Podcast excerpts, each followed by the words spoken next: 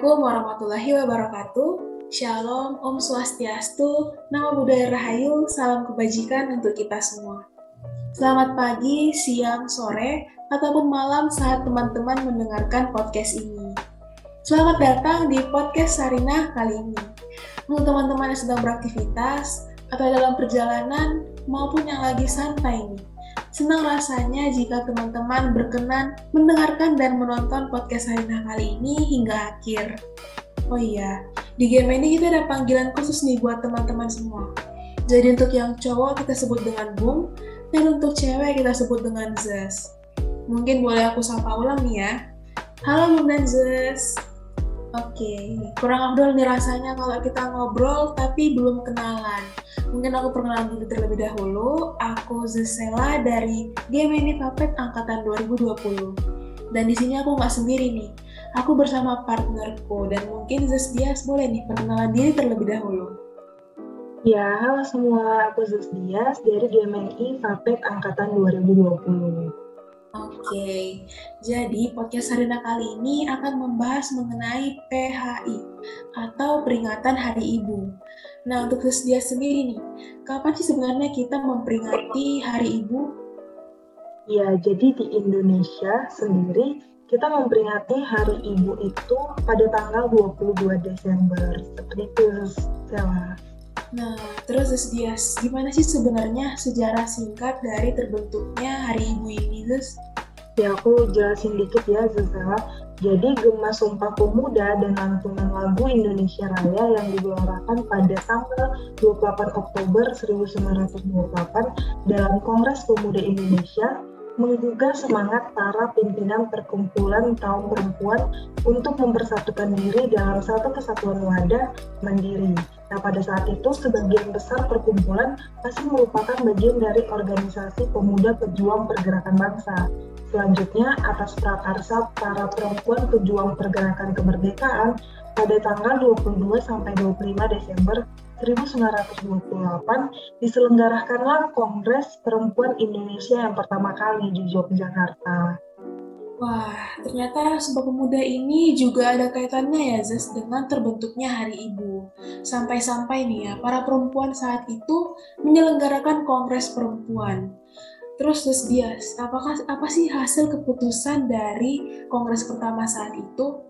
Iya, jadi salah satu keputusan pada kongres pertama itu adalah dibentuknya satu organisasi federasi yang mandiri dengan nama Perikatan Perkumpulan Perempuan Indonesia atau yang disingkat dengan PPPI. Nah, melalui PPPI itu terjalinlah kesatuan semangat juang kaum perempuan untuk secara bersama-sama dengan kaum laki-laki uh, berjuang untuk meningkatkan harkat dan martabat bangsa Indonesia menjadi bangsa yang merdeka serta meningkatkan harkat dan martabat perempuan Indonesia menjadi perempuan yang lebih maju.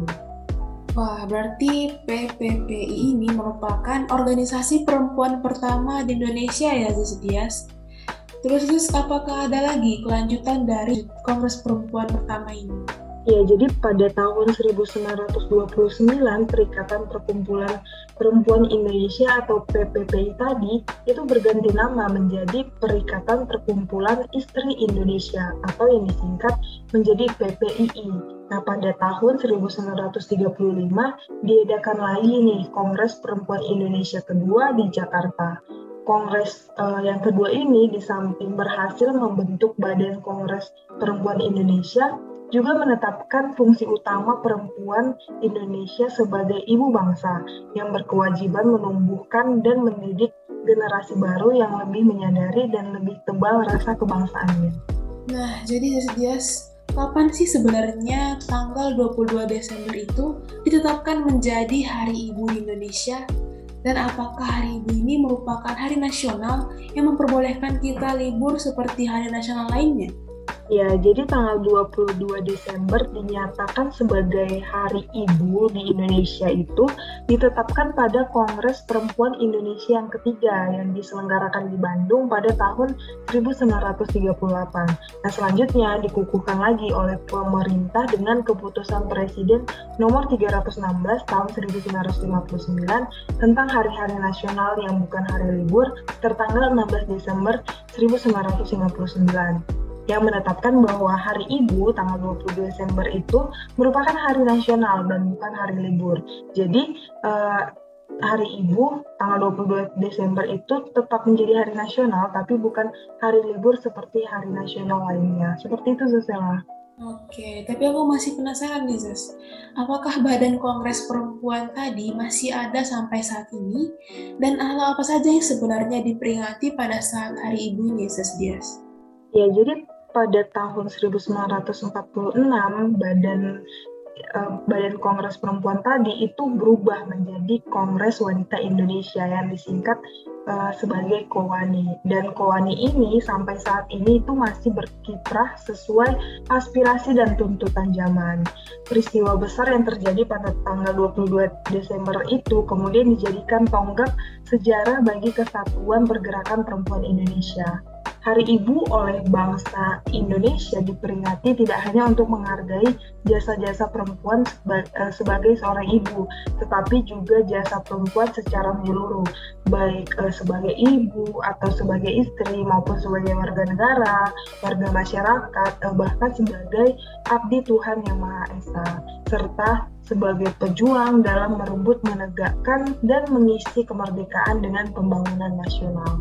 Nah, peringatan Hari Ibu ini dimaksudkan untuk senantiasa mengingatkan seluruh masyarakat Indonesia, terutama uh, generasi muda seperti kita ini, akan makna Hari Ibu sebagai hari kebangkitan dan persatuan serta kesatuan perjuangan kaum perempuan yang tidak terpisahkan dari kebangkitan perjuangan bangsa. Untuk itu perlu diwarisi api semangat juang guna senantiasa mempertebal tekad untuk melanjutkan perjuangan nasional menuju terwujudnya masyarakat yang adil dan makmur berdasarkan Pancasila dan Undang-Undang Dasar 1945. Oke, Zes, aku setuju banget sih tadi di bagian untuk mewarisi api semangat guna mempertebal tekad dan melanjutkan perjuangan nasional kita ini untuk mewujudkan masyarakat yang adil dan makmur. Selanjutnya nih, apakah ada lambang khusus yang dapat menggambarkan semangat perjuangan kaum perempuan di Indonesia? Iya, jadi semangat perjuangan kaum perempuan Indonesia uh, tersebut uh, tercermin dalam lambang Hari Ibu itu sendiri yang berupa uh, setangkai bunga melati dengan kuntumnya. Uh, jadi lambang tersebut menggambarkan yang pertama yaitu kasih sayang kodrati antara ibu dan anak. Yang selanjutnya yaitu kekuatan kesucian antara ibu dan pengorbanan. Serta yang terakhir yaitu kesadaran wanita untuk menggalang kesatuan dan persatuan, keikhlasan bakti dalam pembangunan bangsa dan negara. Tapi Zus Dias ya, saat ini aku melihat banyak pergeseran arti dan makna Hari Ibu yang bervariasi di kalangan masyarakat. Bagaimana tanggapan Zus Dias mengenai hal tersebut? Iya, jadi pergeseran makna peringatan Hari Ibu ini sebenarnya nggak boleh biarin gitu aja ya, Gisela. Mengingat Hari Ibu ini merupakan momentum pemantik semangat tidak hanya bagi para perempuan, tapi juga masyarakat, khususnya generasi muda untuk bergerak bersama secara nyata meningkatkan kualitas hidup perempuan serta menjadi solusi dalam menghadapi berbagai persoalan terkait perempuan, khususnya dalam menghadapi masa sulit pada situasi pandemi COVID-19 saat ini. Wah, Bung Benus yang masih dengerin sampai sekarang nih. Dari tadi kita udah dengerin latar belakang dan juga secara singkat dari peringatan Hari Ibu.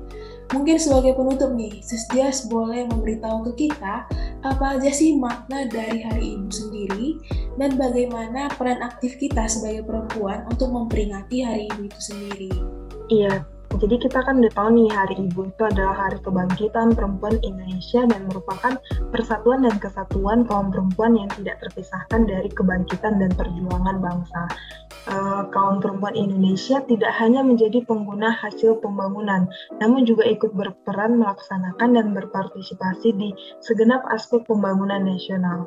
Peran politik berarti ikut serta dalam proses pengambilan keputusan dalam upaya membentuk keluarga, masyarakat, bangsa, dan negara.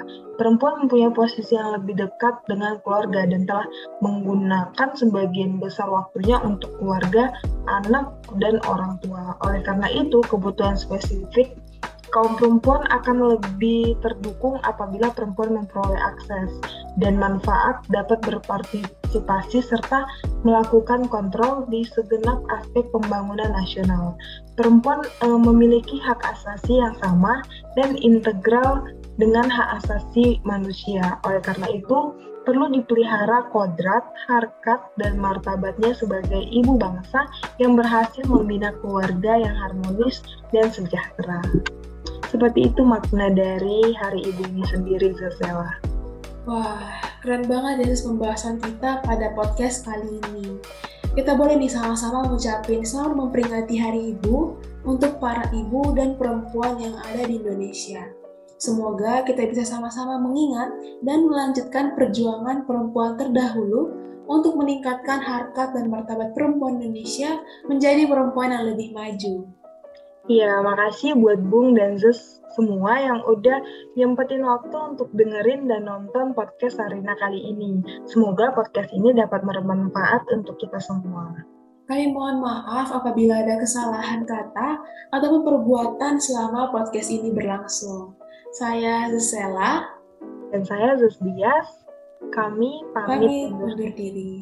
Sampai, Sampai berjumpa, berjumpa di podcast Sarina selanjutnya. Deka. Deka.